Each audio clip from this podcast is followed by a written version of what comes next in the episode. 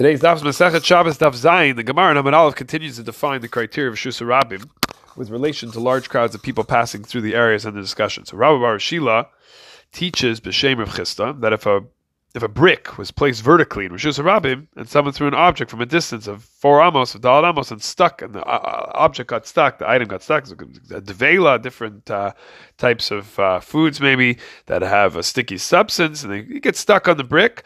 The object on, on the brick sides, the person is chai for throwing reshus harabim. However, if the item landed on top of the brick, the one who threw it is patur because the rabbim do not step on the brick. It's not a full out rishus rabbim. So this is clarified further by Rava and Abaye, say that the brick must be at least three tfachim tall, and once it's that once it's that height, people don't step on such things; they avoid it by walking around it. So Tosfos first quotes Rabbeinu who says the reason that the object is considered as, as a resting is, uh, i.e., is a hanacha that took place is because the airspace of the surface of the brick has a surface area of dalal dval dalal tfachim, four by four tfachim. So the riva then comes and says a dalal dalal is not required, but rather since the object can quote unquote see the earth, it's considered to be resting on the ground. So the ri at the end of the Tosfos was bothered by this riva because back on daf dalal amud aleph, the Gemara asked on the Mishnah that the poor man, the ani, the person who's standing outside this balabayit's door, he places an object into the hands of the balabais. So why should he be chayiv?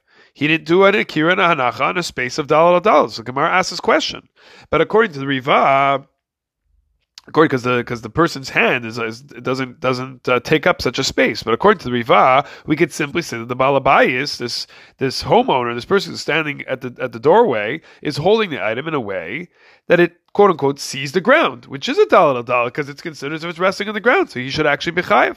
So Rav Nebenzahl Chidushim on page 243 says that perhaps the case of the brick is different because it's spatially related to the ground, whereas the object in the hand of the balabais is related to the person.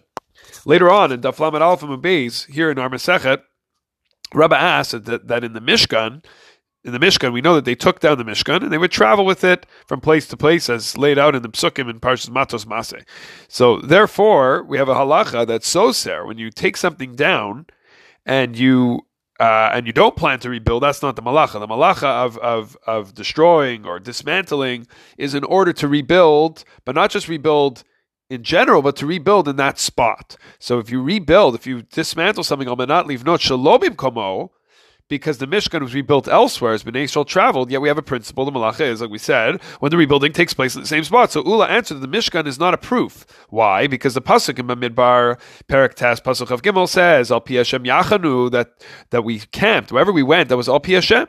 They camped, it was ordered by Hashem, so it's treated as if, explains Ula, was being rebuilt in the same place. Similarly, Reb Chaim Shmulevitz explained that a baby carried by his or her mother, the baby is not considered as having moved, moved location. So too, this object that is in the hand of the Balabais is relative to him and not the ground. Based on this, Rav Nebenzahl quoted a Gemara in Chagiga, Daf Chaf Vav Beis, which teaches that a Kli Eitz, uh, a vessel that's made out of wood, which is designated to rest in a fixed place, cannot contract Tumah. So the Gemara asks, and the Shulchan that was in the Beis HaMikdash, which carried the special breads in the Mikdash, could contract Tumah, but as we know, is designated to rest in a fixed spot. So Tosfos asks, what, what was the Havamina of the Gemara? We know that the Shulchan was mobile for 40 years. And, and once the Mikdash was built, it didn't lose that status. So the next Tosfos answers that since the Shulchan was kept to carried together with the other vessels, it's not considered a mov- movable item. So why should this be? So bringing back Chaim Shmulevitz, since the Shulchan is carried with the other Kalim, automatically its quote unquote place never actually changed. Despite the new geographical area, it was always north of the Mizbeach, so that's a fixed spot and doesn't gain a mobile status. So truly a beautiful thought that no matter where the Jewish people traveled, Hashem's presence